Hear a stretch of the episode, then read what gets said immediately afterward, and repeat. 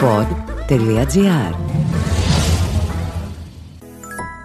Ένα οικογενειακό εινοποιείο στους πρόποδες των μετεώρων στεγάζει όλη τη φιλοσοφία των παραδοσιακών αμπελουργών. Είναι το εινοποιείο Λούδα, που με μεγάλο πάθος αλλά και σεβασμό στη φύση και την εινοποίηση παράγει κρασιά γεμάτα μεράκι, μαλαγουζιά, σειρά, ευαΐς λευκό, ροζέ και ερυθρό, ξινόμαυρο, μοσχάτο, ροδίτης, σειρά μερλό.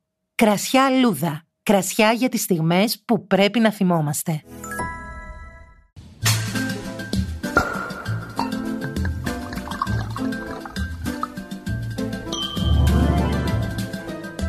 Ακούτε το podcast «Ίνος ο Αγαπητός» με τον εινολόγο Δημήτρη Χατζηνικολάου.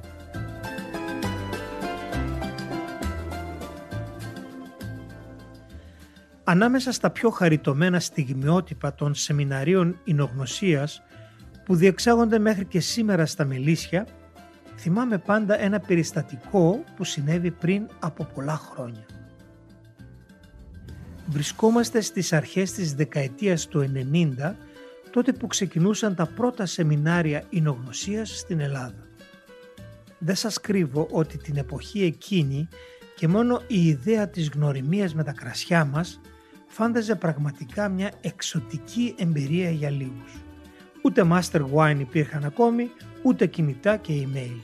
Έτσι, οι ενδιαφερόμενοι να συμμετάσχουν στο μεθυστικό ταξίδι του ίνου του αγαπητού εξασφάλιζαν τη θέση τους κυρίως τηλεφωνικά. Μια επίμονη λοιπόν κυρία με αφοπλιστικό στυλ και πολύ τσαγανό όταν ενημερώθηκε ότι ειδικά την περίοδο που ήθελε δεν υπήρχαν διαθέσιμες θέσεις είπε χαριτολογώντας στους συνεργάτες μου ότι εμένα δεν με πειράζει να καθίσω και σε μια γωνιά με το σκαμνάκι μου. Πράγματι δεν ήταν αστείο. Συνεπίσεις στην ώρα της ήρθε με το σκαμνάκι της όπως μας είχε προειδοποιήσει. Ήταν η πανέμορφη Έλενα Ναθαναήλ που με την παρουσία της αναστάτωσε προς στιγμή την υπόλοιπη ομάδα ενώ εγώ σκεφτόμουν πώς είναι δυνατόν μια τέτοια ντίβα της οθόνης να ξαναγίνει μαθήτρια σε μια γωνιά της τάξης. Παρ' όλα αυτά ήταν προσιτή με όλους, άψογη, δυναμική και κυρίως κατασταλαγμένη σε αυτό που είχε αποφασίσει να κάνει παρακολούθησε με ιδιαίτερο ζήλο όλους τους κύκλους της συνογνωσίας, κατακτώντας επάξια τον τίτλο της Miss Wine ως η καλύτερη μαθήτρια της χρονιάς. Δεν το έκανε όμως από χόμπι ή κάποιο παλαιό αποθυμένο ή κάποια παραξενιά, αλλά επειδή καλλιεργούσε έναν αμπελώνα στην Εύβοια και ήθελε να γνωρίζει καλά τα μυστικά των ίνων και των σταφυλιών. Με προσκάλεσε μάλιστα και στο κτήμα της να ρίξω μια ματιά στα φυτά και τις ποικιλίες και να σχεδιάσουμε μαζί ένα μικρό εινοποιείο. Δυστυχώς έφυγε πολύ νωρίς από κοντά μας και δεν πρόλαβε ποτέ να το τελειώσει. Όσο για τις εινολογικές μου υπηρεσίες, με αποζημίωσε χαρίζοντάς μου όπως τις ζήτησα εκείνο το σκαμνάκι των σεμιναρίων.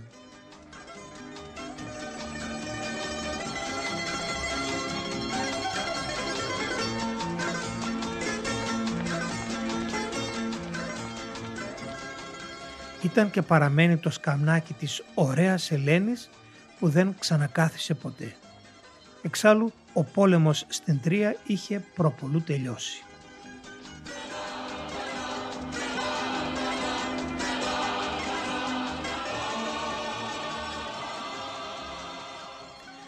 Πιθανώς να μην το γνωρίζετε, αλλά τον ανώτατο τίτλο που μπορεί να αποκτήσει ένα κρασί στην διαβάθμιση των διάσημων κρασιών του Μπορντό είναι η ένδειξη Premier Grand Cru Classé που ισχύει από το 1855 μέχρι σήμερα.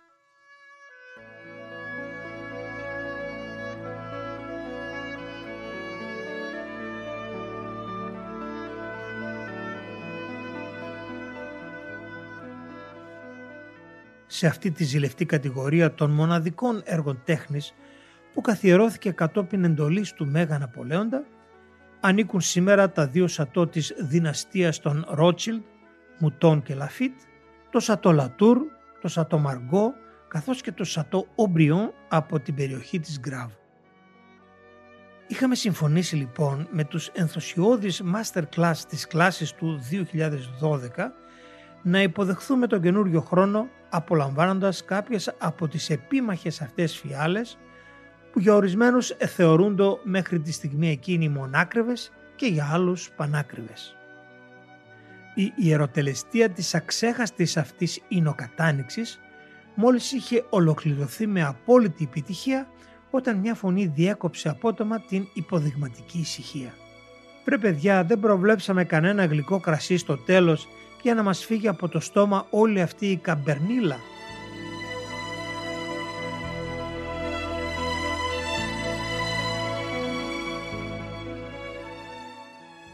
Ήταν ο ίδιος μάλιστα που πήρε την πρωτοβουλία να παραγγείλει ένα σατοντικέμ από τα σελιέ της Κηφισιάς, τετραψήφιας πάντα κατηγορίας τιμής και ζήτησε να μας το φέρει ένα ταξί όσο πιο γρήγορα γινόταν.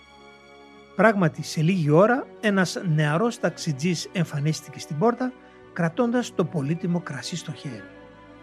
Ανεβαίνοντας όμως βιαστικά, σκόνταψε στο τελευταίο σκαλί και γλιτώνοντας το χέρι του άφησε τη φιάλη να σπάσει.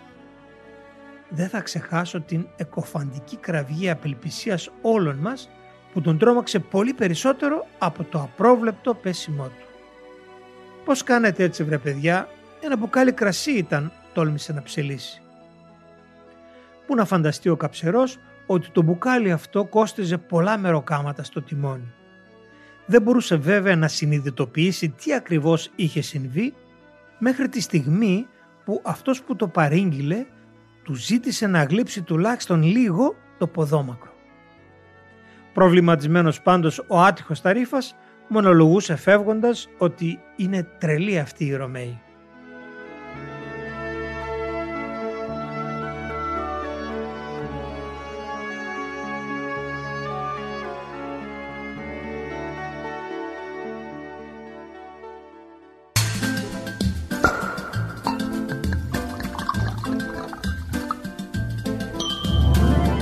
Ακούσατε το podcast «Ίνος ο Αγαπητός» με τον εινολόγο και γευσιγνώστη Δημήτρη Χατζηνικολάου από το pod.gr.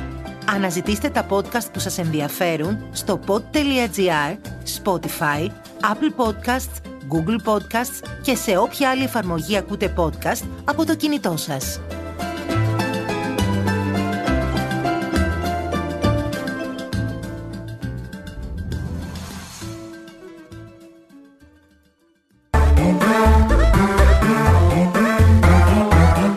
pod.gr. Το καλό να ακούγεται.